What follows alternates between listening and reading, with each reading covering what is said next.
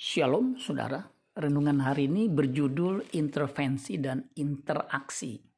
Matius 19 ayat 20 dan 21. Kata orang muda itu kepadanya, semuanya itu telah kuturuti. Apalagi yang masih kurang? Kata Yesus kepadanya, jikalau engkau hendak sempurna, pergilah, jualah segala milikmu dan berikanlah itu kepada orang-orang miskin, maka engkau akan beroleh harta di sorga Kemudian datanglah kemari dan ikutlah aku. Keselamatan bukan saja menjadikan manusia itu baik, tapi juga jadi sempurna sama seperti Bapa. Keselamatan adalah dikembalikan ke rancangan Allah semula, yaitu segambar dan serupa dengan Allah.